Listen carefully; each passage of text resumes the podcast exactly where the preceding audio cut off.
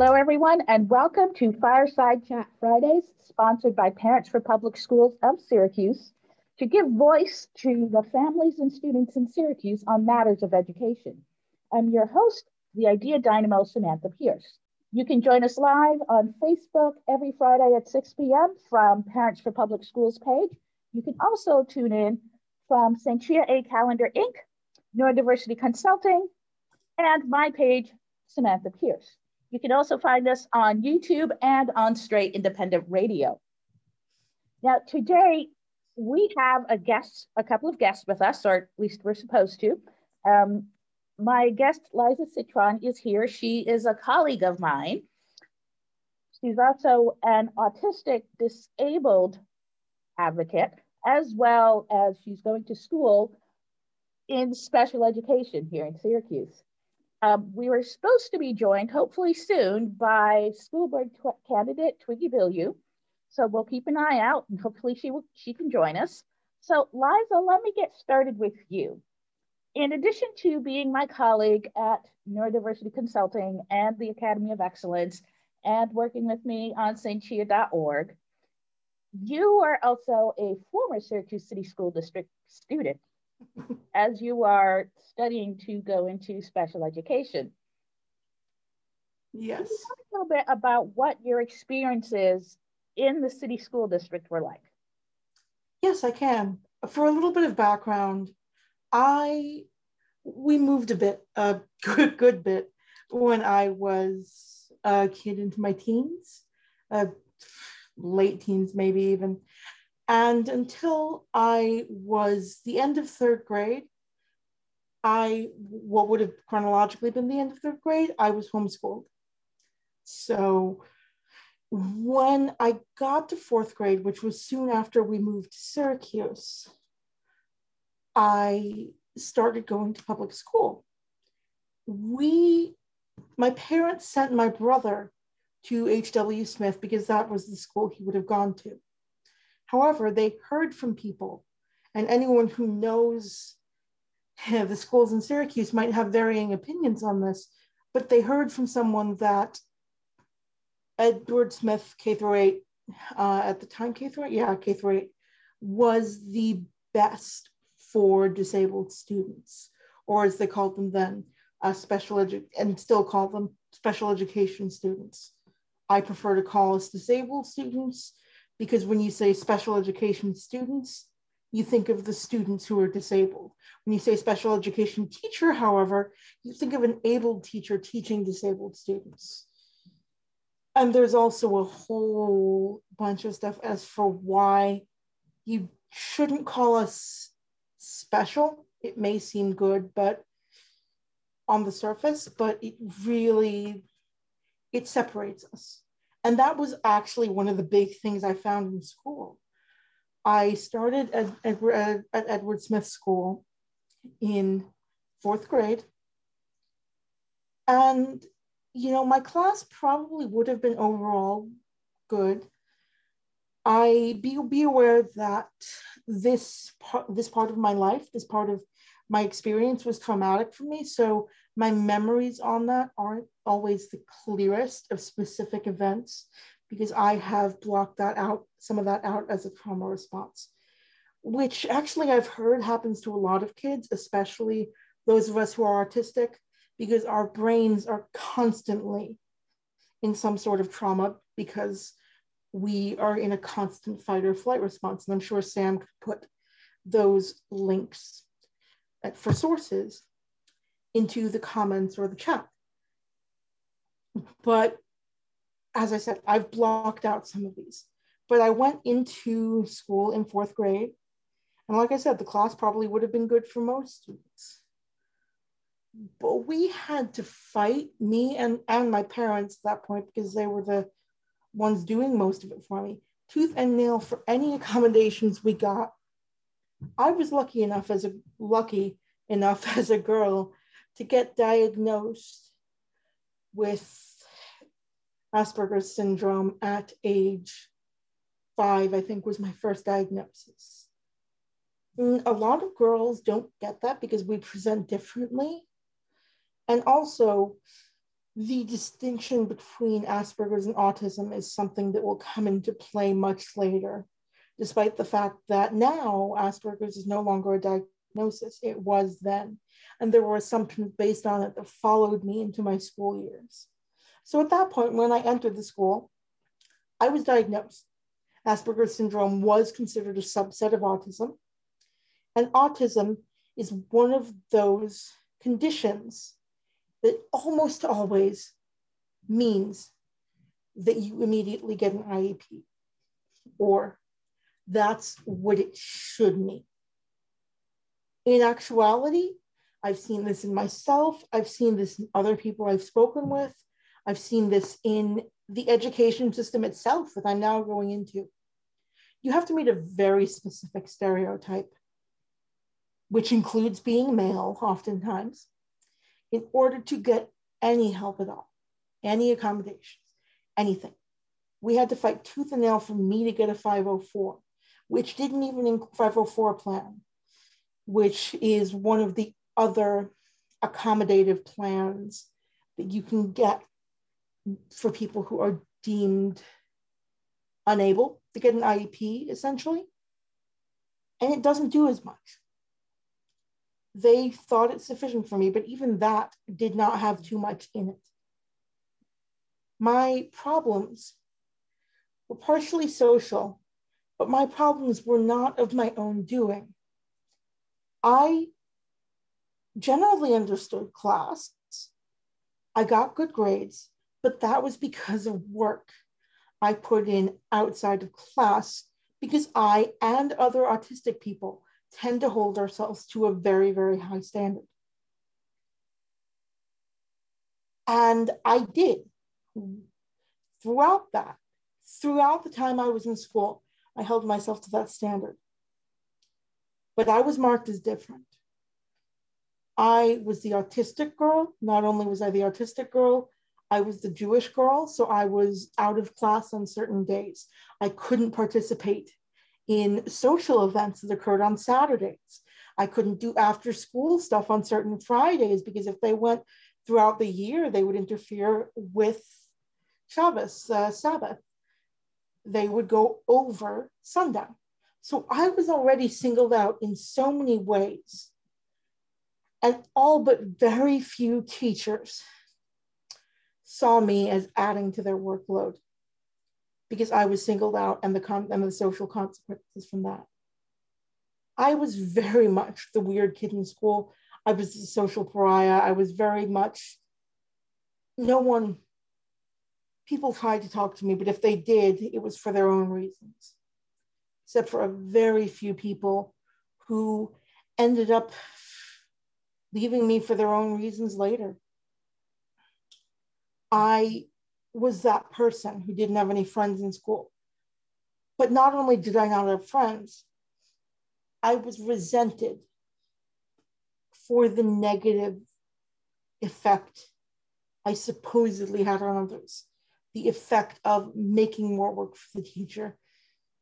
I was often blamed for my own being bullied. Like you couldn't be more normal, you couldn't be more this you couldn't try not to stand out so much. You couldn't just be like them.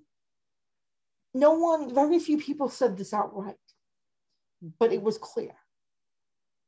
It was clear that that was what they expected me. So not only was I the weird kid, but I was the kid who was outcast. I was the kid who had very few of her teachers like her because you know, she was making more work for them, and often they did nothing to stop it. And this is important when we think about the fact that around 40% of neurotypical kids, and I think this includes disabled kids and non disabled kids, but I'm not entirely certain, report being bullied in school. I have a source for that I can send after afterwards. Whereas over 80%, I think it's in the high 80s of autistic kids report being bullied. That's more than double the amount that neurotypical kids experience. And that can really have an impact on your learning. If you don't feel safe in an environment, hmm. you're not going to be adequately able to learn.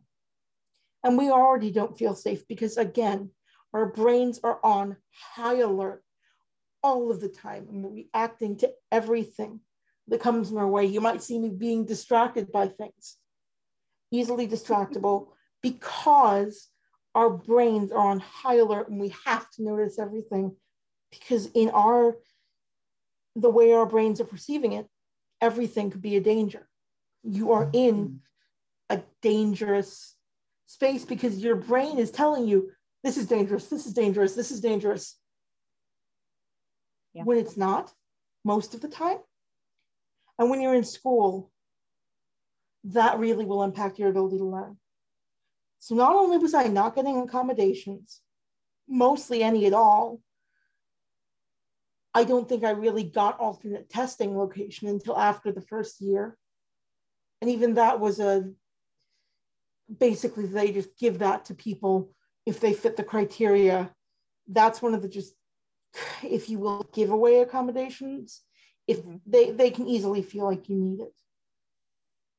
So but I didn't what I'm hearing is is that as a student with disabilities and also a student who is part of an ethnic minority, you had a difficult time. Yes. In the Syracuse City Public Schools. And you know, we we we talk a lot about special education and disability. I promise folks that this is not necessarily a show about special education. It is about education, but it's important to note that the quality of education that students with disabilities receives is also a reflection of the quality of education, that students receiving, students in general education are getting. So if the students receiving, uh, who are supposed to be receiving special education services are not actually getting those services, there's a good bet that the students in general education are also not getting the educational resources that they're I, supposed to have. And I have to say, this correlates with this can correlate with money and the willingness of the parents to say. Fight. Yes, well, that's the obvious thing. Can correlate with money, often does, as we're seeing now. Uh, I still have the same experiences when I went to Baldwinsville schools as a side note. So it's not isolated to Syracuse, but one of our colleagues, I I'm not going to share his name. I'm not going to share anything because I don't know whether he would want us to. But his parents, I think, were probably, you would call them middle class, and they really fought for him. So I, his experiences, he had teachers in his corner. He had people who were willing to fight for him. And when we're discussing things, we keep having to make sure to contextualize that as, hey, um, you know, it's great that you have that, but this does not reflect the, the experiences of students receiving special education services in general. And this was in, this was in the early 70s and late 70s, early 80s, much, if it were today, that would be one thing. But for it being then, and it being such of that quality is it just proves how much of an outlier that is and yes how representative this is of the quality of the school in general the quality of the teaching that everyone is receiving not just special education students. This tends to correlate with sometimes training of teachers although well-trained teachers can still fall into these um, these issues. This tends to correlate with teachers who not only just have a great deal of content knowledge, but have experience with students like this. Mm. It also tends to correlate to a certain degree with younger teachers.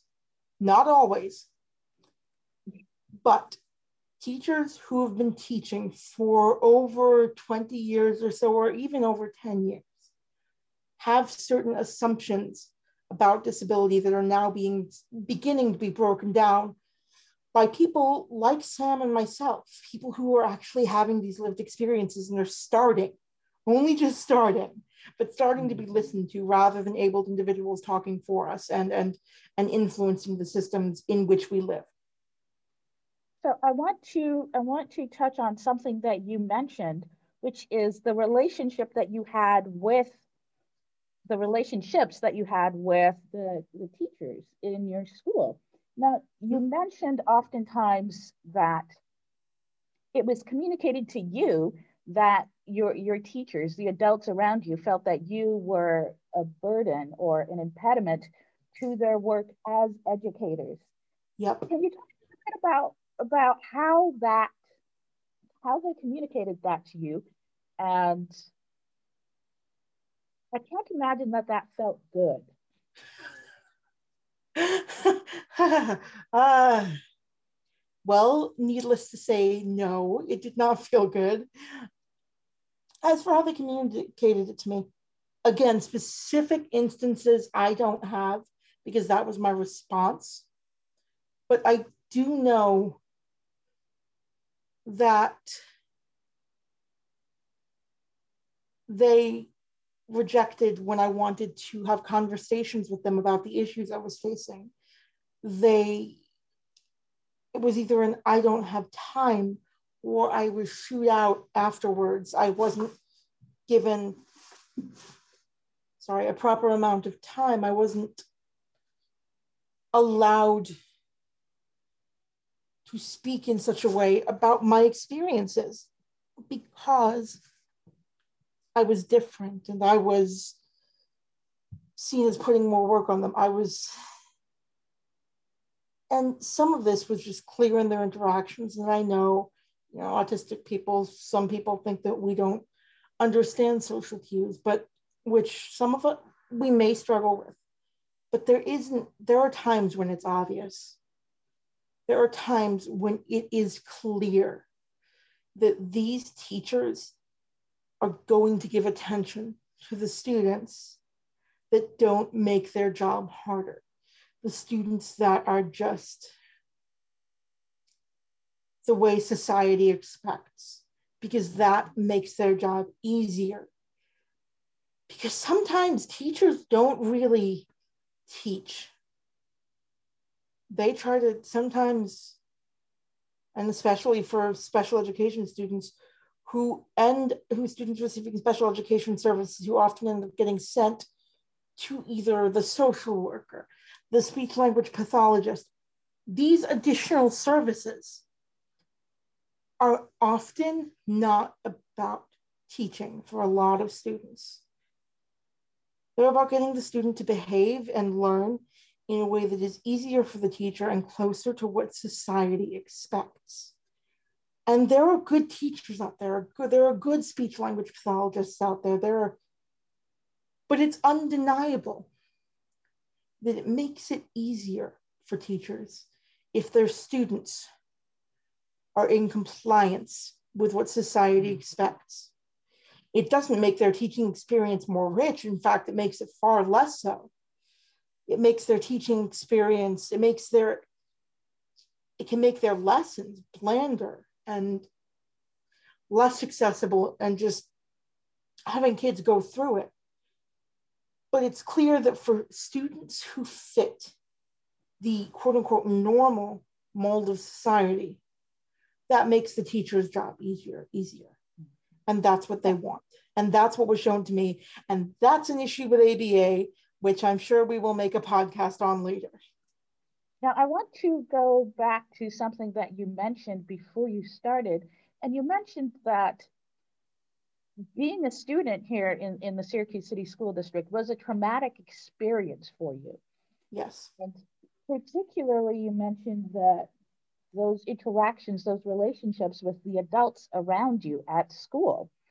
And Parents for Public Schools of Syracuse, we have done a lot of work around trying to educate the community about trauma sensitive schools and ways in which the adults in the school buildings can interact with students to reduce the impact of trauma that students may experience outside of school and to reduce the likelihood of the school being a traumatic environment for the students.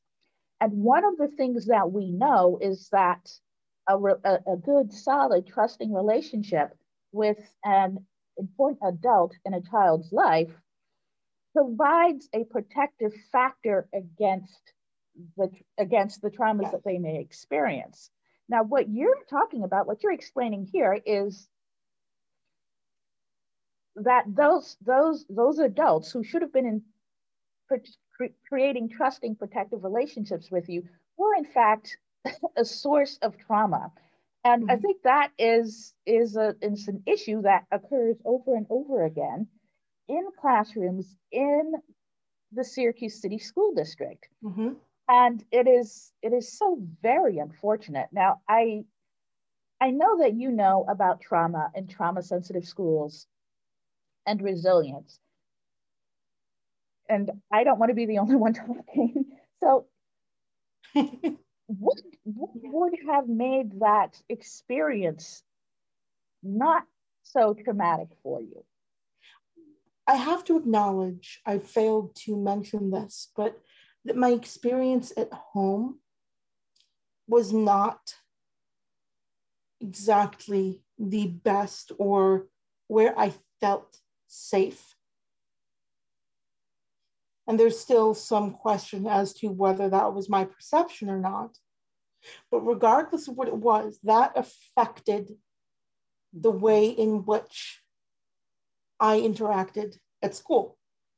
Now we have to acknowledge that while we're on this subject, that trauma sensitivity, autistic kids are I can't remember the exact statistics. And Sam, I know you've uh, you've told me you're always correct about this one, mm-hmm. but I think I think it's around 20%. I could be wrong. Of students, neurotypical students, reported parents or adults touching them so hard that it left a mark, touching them in such a way that it left a mark on their body. Mm-hmm. For, for autistic children, this jumps up to somewhere around between 40 and 50%, if I remember correctly, but the numbers don't quite matter. What matters is that it's much more likely among autistic children. And I'm not even going to give the numbers for what correlates to verbal abuse, what correlates to emotional and mental abuse, but those numbers are also around twice as high, if not higher. So when you don't have that in the home, you don't have that safe space to go back to. And school becomes your option for that. And if you don't have that, your learning is, is you're at a severe, severe disadvantage. You have to put in so much more work yourself and try and try and try. And even then, you don't have a safe space to turn back to. As for the relationship with that one adult, this really, really, really ties into Erikson's stages. Uh, for anyone out there who knows behavioral or social sciences, these are stages of social development that children go through. And these, these theories almost all fail to acknowledge that someone can be at a certain area which may be delayed in one aspect of development, one area, and above average in another. But hmm. using that as our guideline, this all stems back to the first, a, a lot of this, that relationship with an adult stems back to the first issue of trust versus mistrust and attachment hmm. styles. If you oh. don't have this adult to whom you're attached. To, yes, I don't mean to interrupt you, Liza, but we do have a couple of questions from the audience for you. Yeah, and sure. This this is from Stephanie, who wants to know what year you graduated, and also who wants to know if I see any um, improvements in the schools. Um, Liza, were were you able to graduate from the Syracuse City School District? the way Sam said that gives an obvious, the answer is no. I switched schools around, and thank you. What was your, what was her name? Stephanie. Thank you so much, Stephanie. Um, in the middle of seventh grade, because of an issue at Ed Smith, I transferred out to H.W. Smith, where my brother was going. After seventh grade, my parents thought we were going to move, you know, no sense going into that, but they thought we were going to make a long distance move. So for, oof, had to be almost a year. We lived with a friend of hers in Baldwinsville, and they were still homeschooling me. But I lived in a, huh, I slept and did my work, sometimes upstairs, but sometimes in a room that was the size of a pretty large closet, somewhat large closet. It was her sewing room. That was where my bed was set up and a table. And I reminded her, her brother dealt with CP, cerebral palsy. And I reminded him, her of him to the degree that my interactions with her were very, very difficult. This may not be why she, why that room was chosen for me. My brother was upstairs and I think he got a room with a day bed in it, but regardless. Oh, wow, I'm realizing things about this. Sorry. Uh, but I was in that room and I was homeschooled at that point. And this was a woman who entertained a lot. And my mother and she were friends from where they worked. And eventually, my homeschooling, my being in the house during the day became too much for her. And my mother decided to send me to one of the, the junior high, which went from sixth to ninth, I think, in Baldwinsville. And I had the same experiences there. Mm. Finally, by the end of eighth grade, we had, by the beginning of ninth, we basically decided I was going to be homeschooled regardless. And at that age, I was, at that age, I was in a place where I could be self taught. So I did. And this is going to come into play later. Hmm. We. So you had the way that the, the Syracuse City School District was, was structured, was set up, it was difficult for you to continue yes your education and you know, that included factors about your family and things that were going on in your life that, you know, yeah. your, your, your family chose homeschooling instead of continuing in the Syracuse City School District. More than anything, and, I chose it, and I did not end up going to any sort of high school. I did everything homeschooled. And because my father did not get the documents in on time for, for me to get a, a certificate of equivalency. What I did wasn't worth much. Hmm. I had to get a GED. And I, I know now that if I had tried to come to SU in the first place, I would never have made it. I only got in because I had community college credits behind me.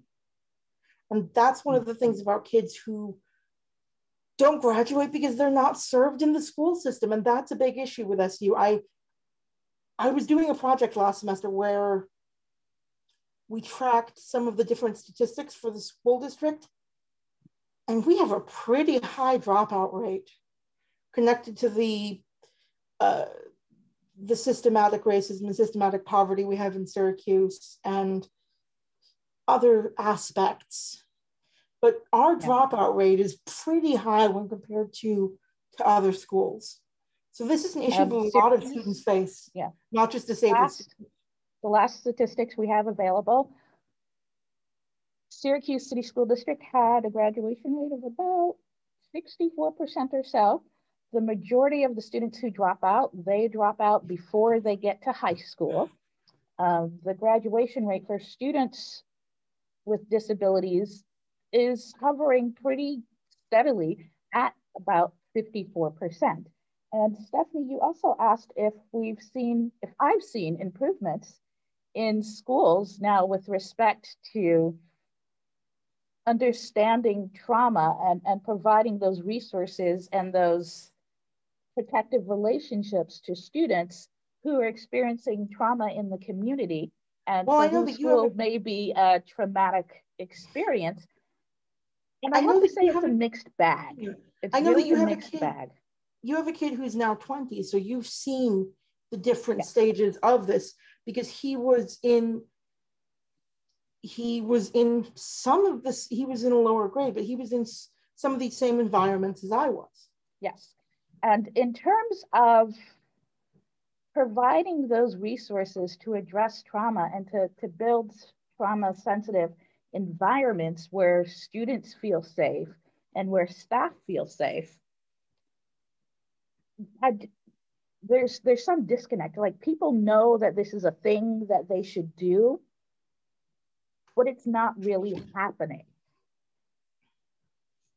And we live in the era of COVID now, where it is even more important to have those resources available, and they're just not there.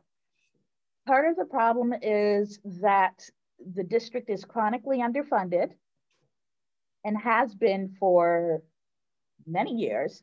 Another part of the problem is that there's this bureaucratic inertia that can't seem to get itself around doing things that directly benefit students. yep Yeah, It's it's frustrating. it's extremely frustrating as a parent who is aware of this information, who's working advocating for the school district to implement these changes and resources for the sake of all the students and all the families. And it's just, you know, something's not connecting to be putting those resources in place for students and for families. and and the representation in the in the administration does not nearly mirror the percentages that we see in the students for mm-hmm. example if we saw 20% of students who who were black we don't have 20% of the administration who are. And oftentimes this is true of every school district but i think it's true of of syracuse especially. These people are either put in a higher position as tokenized or they're put in a lower position to be there for numbers, for the way the district looks. And if you don't have people from the communities from which your students are, from the identities from which your students are, you're not going to understand the unique causes of trauma that they have. Hmm. And, and, and that's a re, that's a reoccurring theme here. The the lack of representation of the families and the students here in the Syracuse City School District. Mhm. We don't seem to have people who have a deep understanding of the variety of experiences of students and families in decision making positions.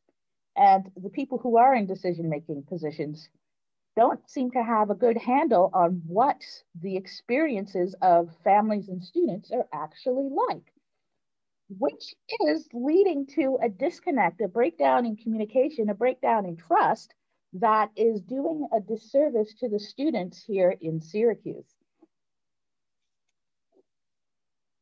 Now, Liza, you, you are, you know, perhaps despite your experiences receiving special ed education services or because of those experiences, you are now going to school to become a special education teacher. And is it my understanding that you hope to someday teach in the Syracuse City School District? Yes, yes, I do. Um, and for what you said, it is despite, but the reason is because, because hmm. this is where I saw these inequities. This is where I know what is going on. Even though I was, even though my most recent experience in the school system was, let's say, eighth grade, I would have been 13. So even though my my most recent experience in the school system as a student is 10 years going on 11 years I've seen what happens in other school systems through my brother who never took to homeschooling. Um, maybe one of the reasons I had to do what I did, but I see the experiences through him. I see the experiences through other children I know. And I saw part of that in the Syracuse City School District, but I also saw it compared to what happened in the other school districts. They live in the Berkshires now, which is they're probably a one of we're probably I, I lived there for three years before I moved here to go back go to, to SU. They were they're probably one of the only Jewish families in the town and one of the few in the county. Um, this the shul that is the few shuls that are there, synagogues that are there are pretty small. And they are probably one of the very few people of the socioeconomic class that we are, which is rather low in that county. You have to have money. You, you, you pretty much do. Berkshire County is an expensive county to live in. And I've seen the differences in the school system. Now, mind you, my brother is not receiving special education services. He deals with ADHD. But this isn't just about students dealing with special education service, re- receiving special education services. This is about all students. And yes, I do intend to teach in the Syracuse City School District, or at least in Syracuse. Right now, I am doing stuff with the Academy of Excellence. I am going to be teaching sessions there. That we, the Academy is not a school, however. It's supplemental educational organization. And unless it ever becomes a school, yes, I am probably going to teach in a school in Syracuse. I'm going for elementary. My goal age is between first grade and third grade. Mm-hmm. That's one of the reasons that is, is because those are the ages when a lot of our, our ideas, our ways of learning, our effects that they'll have on our future learning really begin to form. And this is the age where a lot of autistic kids are really not getting what they need. Newly diagnosed, oftentimes, not that autistic kids who are older get what they need anymore. But this is one of the age ages where identity starts to form. And if you don't see yourself in those who are teaching you, and those who are teaching you don't bother, don't bother to do anything for you, don't bother to put you in a good situation. Don't bother to help you, whether mm-hmm. that's your parents, adults in your community, or in this case, the school system. That's going to form and that's going to, that's going to, that's really going to have an effect on your identity of yourself in mm-hmm. general. And if you're autistic, if the fact that you're autistic was at play there, your relationship to your identity as an autistic person Uh, for me, tell that you for feel me, it was school. My people, my the adults weren't there, and again, we have to. I, I want to be the person for people that may not have that at home. I was that person for in eighth grade who didn't have that at home, but I also wasn't getting into school. The, adults. I can tell that you feel deeply there. about this. That it, it's got a, it's had a deep, lasting impact on you, and I think your story highlights just how important it is for teachers to be equipped to meet the, the social emotional needs of their students. Teachers need to be equipped with training, they need to be equipped with support from their administrators, support from district level leaders. They need to be equipped with their own social emotional resources because teaching is not an easy job I'm yes. I'm the daughter of a special a retired special education teacher. this is not an easy job. No. It is not for the faint of heart. Shaping young minds and helping to shape people's identities, as you pointed out, Liza. Yeah. So it's you know, it's just one of those vexing things that we invest so poorly in public education the, the stakes are really are high. This is about the shaping of the future generations in the city of Syracuse.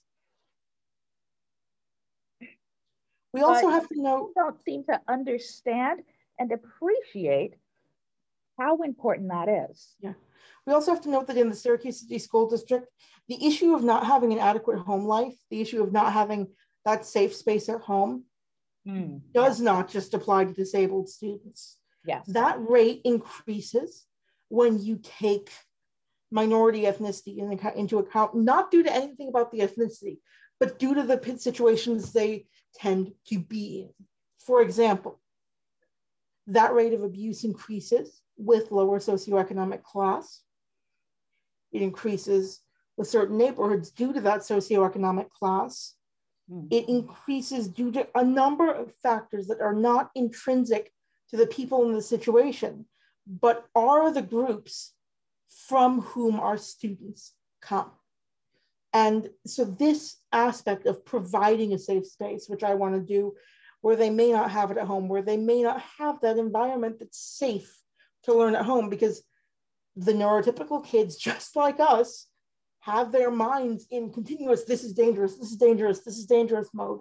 Yes. Because yes. that's the way they are at home. And if we don't provide that safe space in our schools, they're not going to have a, a, space for learning. Mm-hmm. And yes. this is, I don't know the statistics for Syracuse. I'm sure I could call the Department of Social Services and see if they have any statistics. But we know that Syracuse is one of the highest centers concentrated poverty, as Josh likes to point out, and as I like to point out as well, because that affects what goes on in the city. And we also know that rates of abuse, whether from parents or other adults, increase with that level, with that lower socioeconomic status. That was true for me, regardless of what my parents did. That was true of what my mother's friend did. And I didn't. I didn't have a space, safe space to learn because I had to worry about the fact that I was living in a room that was used as a sewing room slash closet. I had to um, I had to worry about the way she was treating me. And this that housing insecurities that you're talking about, you're essentially talking about housing insecurity, which yes. Is a huge problem here in Syracuse. And we know this is a problem. Yeah. That there are so many people who they don't know where they're going to sleep at night. Kids don't know where they're going to sleep at night. They carry their belongings in a huge bag because they don't know where they're going to land at the end of the day. And I'm sure and Rain that level of mentioned... toxic stress is making it difficult for students to learn. Yeah. And the vexing issue is that we know this is a problem, but we can't seem to figure out what to do about it. Yep. And, and other districts have figured this out. Other states have figured this out Yeah. what are we missing that we cannot have those same kind of resources here in the city of also, Syracuse? That also correlates with hunger. And if a student doesn't know where their next meal is coming from, that's also going to be an issue. And what you talked about, about children carrying their belongings with them, I'm sure Rain, who you had on here a couple weeks ago, could attest to that mm-hmm. for foster children. Yes. This is something that, that children from a lot of different backgrounds go through, from a lot of different causes. It's not just about disabled kids, but that's where I'm speaking from because that's who I am and that's what my life is. I am more than my disability, but what I work on is because of my disability. This happens to kids from a lot of backgrounds. This probably is something to be concerned about for the majority of kids in our district, not the minority. And it's especially present when we compare it to districts around us, like DeWitt, JD, mm-hmm. and especially FM. And that is for multiple reasons, but we know that those districts have more money and are able to tend to provide more things for their students. We don't know why that is. We don't know whether it's training, that the teachers are nicer, not nicer, but more willing. It could be because of the amount that they get paid they're willing to de- deal with, they're willing to do more. But we know that those districts, students tend to have better experiences regardless of their identity characteristics, and we know that those schools have more money to be able to provide things to their students. So and they really are not is, a majority of the people going through this. Which so really is um, an issue of Syracuse City School District, one of the districts in the county with the highest needs. We aren't getting the resources that we need to address the needs of our students and yes. their families. And again, we know this. We already know we already know this. We already know that the district is seriously disadvantaged by choices that are made at the state level, mm-hmm. by choices that are made at pretty much every level of government, because we don't seem to really value education. We say that education is important. We say that educating children are, is important, but when it comes time to allocate the funds, something changes. Oh no, this other thing that's a little bit more important. You know, somebody's got to get a raise or or something, and and all of a sudden, the funding that's supposed to go to our students, yep, disappears.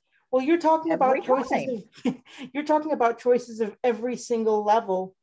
I mean, we yes. have to get back to your favorite, one of your favorite subjects, the history and effects of redlining and gerrymandering. Yes. And before we get too far too far afield having that conversation. Yes. Because you can see it you can see it driving down the streets in Syracuse where oh, those oh, yeah. lines on the maps were. You can see it in the quality of the houses. You can see it in the size of the lots, yeah, uh, the width of the streets. Oh, I forgot to mention. Uh, how did I forget to mention this? After the eighth grade, when I was homeschooled, we lived around Fayette and Beatty. Anyone who knows Syracuse will know, or at least knows the eastern side of Syracuse, but not into East Syracuse, will know what that area is. Mm-hmm. There is a very clear delineation there, like Sam yes. was talking about. And we had issues with our neighbors. Their son was smoking marijuana on our property, but the son, the bottom floor of the house next to us was a family, and the top floor of our building was the rest of the family. So the son would come onto our property, would make me nauseous. It would, no one liked it. We tried to talk to them about it. We tried to talk to our landlords about it. When we tried to talk to the people on the next lot who this, whose son this was, who he was schizophrenic, so there's that's a whole other issue that we have to talk about mental health at some point. But we mm-hmm. got death threats, and that affected my schooling. That's one of the reasons why I've blocked a lot of things before that that period out, and that affected my ability to learn. I was constantly worried for my life. And I was, I eventually believed that it would happen and someday, and, you know, just, hmm. I'm not going to talk more about this because if I were, we were going to, we would need a, a trigger and I probably should, should have mentioned that beforehand. But that impacted my ability to learn. And we were the only white appearing family there. And I don't want to say that that was racist, but it was racialized. And we we were still in the same socioeconomic class as they were. We were struggling. We were still. I was going through the same things that other students from that environment would go through. We received death threats, basically going back to that. I lived in that area. I saw what happened. There were gunshots twice a week, if not more. And that is not a space where a child can learn. And that is true of other other parts of Syracuse, where you can see yeah. those clear delineations. You can see and you can hear what is happening around you. And that is not going to allow a child to properly learn. And I think what part, part of what your experience highlights is the fact that the the lack of investment in the city, the lack of investment in the schools affects all of the students, regardless of their ethnicity, regardless of their race. Yes. This just isn't a good situation for anyone. So it's important, you know, it was unfortunate that that you your family couldn't find that common ground with your neighbors in your shared mm-hmm. struggles. But we need to understand that here, here in Syracuse, it's not about white versus black. No. It's not about this ethnicity against that ethnicity. We are all being done a disservice. Exactly. By the way that our city is neglected, by the way that our schools are neglected, this does a disservice to the entire community. And we all suffer. And I think it's people who live outside of Syracuse need to understand that yep. you suffer from this as well. This stuff doesn't just the rot, the decay, the the the disinterest. It doesn't just stay here. It spreads. It doesn't end where DeWitt starts. It doesn't end at this street where where you suddenly turn into DeWitt or East Syracuse. It it's there's no boundary like that, just like there aren't clear boundaries of cultures, there aren't clear boundaries of any of this. There is not a clear boundary of this experience. If you if you are in a district that has more money, yes, you are likely to have a different experience. But this does not end where DeWitt or East Syracuse or any of the ones that directly border Syracuse. This does not end where they start. Correct. And I think it's important for us to all recognize that we are all connected and what mm-hmm. troubles one of us troubles all of us. My sisters and I, we have a saying, we've had this saying since we were little girls. You trouble one of us, you trouble all of us. You come for one of us, you're going to get all of us. Yep. and I think that's an attitude that we need to develop here in Syracuse with respect to advocating for ourselves, advocating for our children. And people need to understand if you disadvantage one group, disadvantage one of us, that disadvantage affects yes. all of us. It doesn't stay cooped up into one little community. Yes. I could keep going, but I probably shouldn't. So it's going to be interesting watching your career as a teacher in the Syracuse City School District. Having been a student who was unable to complete your education in the Syracuse City School District mm-hmm. because of the lack of resources here in the district, yeah. because of, of the poverty that persists, and because of the unimaginative leadership that can't figure this out. Um, we were under a different really we were under a different administration, but a lot of the basis, the bases, bases, whatever, are still the same. Um, the people matter. The difference that people make matters, but the attitude can trans transfer from one to another, and there has to be a real effort to stop it you can't grow. So I, I want to I want to ask you, um, based on your experiences as a student and as a resident of Syracuse, what would you suggest as as the beginning of a solution? There, there are no magic bullets that are going to immediately fix this. The, yeah. it, this took a long time to create, and it's going to take a long time and a lot of work to fix what would you suggest as, as a starting point for how we can begin to correct the dysfunction and the, the just the mess that it that is yeah. what we have for public education here in Syracuse? Oh, that's that's like you said, that's really four minutes. yeah, I'm going to be able to figure this out in four minutes. Sure, I know I'm not, but um, first, I would I would have to say, in the future, try and gain greater representation and we're trying to do this right now with candidates for school board or Joshua Michael King, who were who for whom I'm actually the uh, campaign chairwoman. So, you know, get out there and vote, and you can find him on Facebook. But what we really need to do in that regard is gain greater representation and understand people from these communities. I know that be less divisive seems just and and and, and understand other people seems just like too vague of a solution. Too easy. Yeah, seems too vague of a solution, too easy. It's not. It's very much not. Hmm. Representation really, I don't know how to fix it, but there needs to be this understanding. There's really this misunderstanding of what education is here for. And that's mm. not just true in Syracuse, but Syracuse is very much exemplary of it. You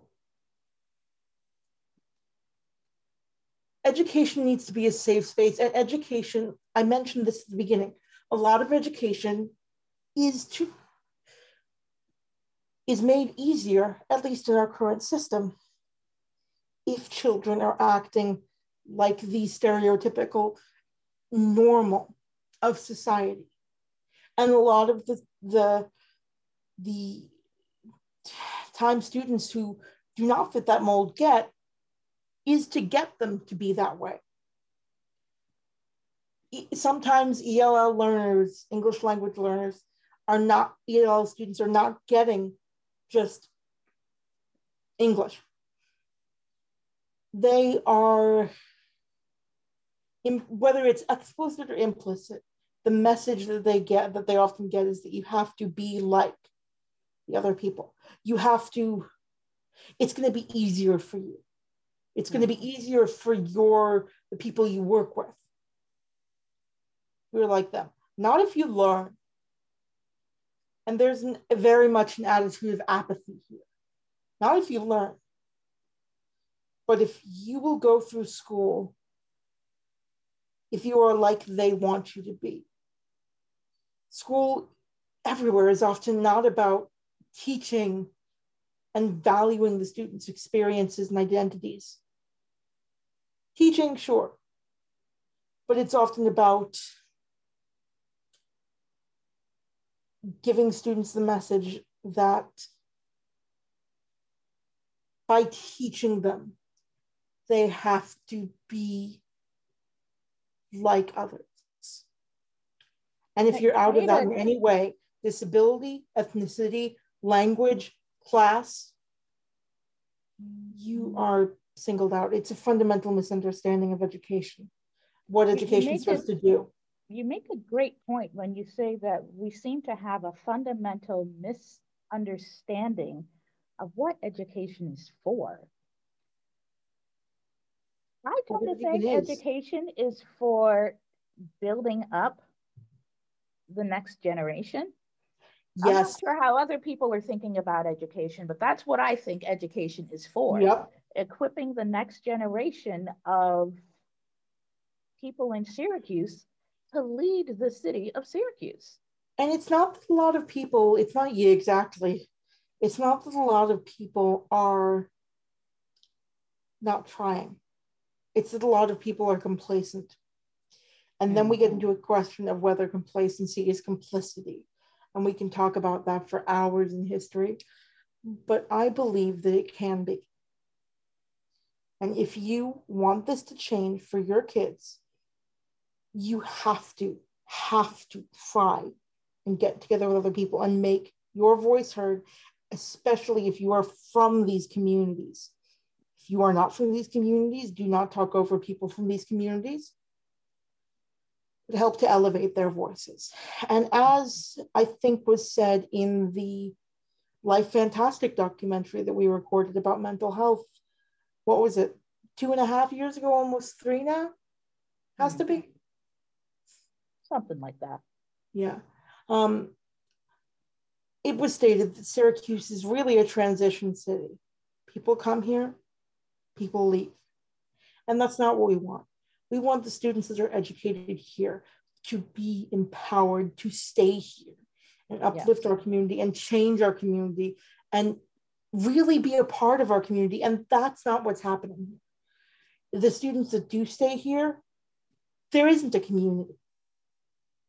There are smaller communities within the city who are struggling to survive, but there is not an understanding of a greater community of the city as a whole, or even of neighborhoods as a whole. We are out of time, and Liza, I want to thank you for joining us here on Fireside Chat Fridays, sponsored by Parents for Public Schools of Syracuse. And thank you for doing double duty um, as our as our other guest wasn't able to join us. no and you know, I, I look forward to, to hearing more about what you do as you bring your skills and your experiences back to Syracuse for the good of Syracuse. Again, this is Fireside Chat Fridays, sponsored by Parents for Public Schools of Syracuse. I am your host, the Idea Dynamo, Samantha Pierce. You can find us live on Facebook every Friday at 6 p.m. Eastern. We're on the Eastern Seaboard, folks. so do that math. I know we're all still reeling from daylight savings time. oh, oh yeah. Come on, Congress, get it together. But I digress. We are here to give voice to the families and students of the Syracuse of Syracuse on all matters related to education.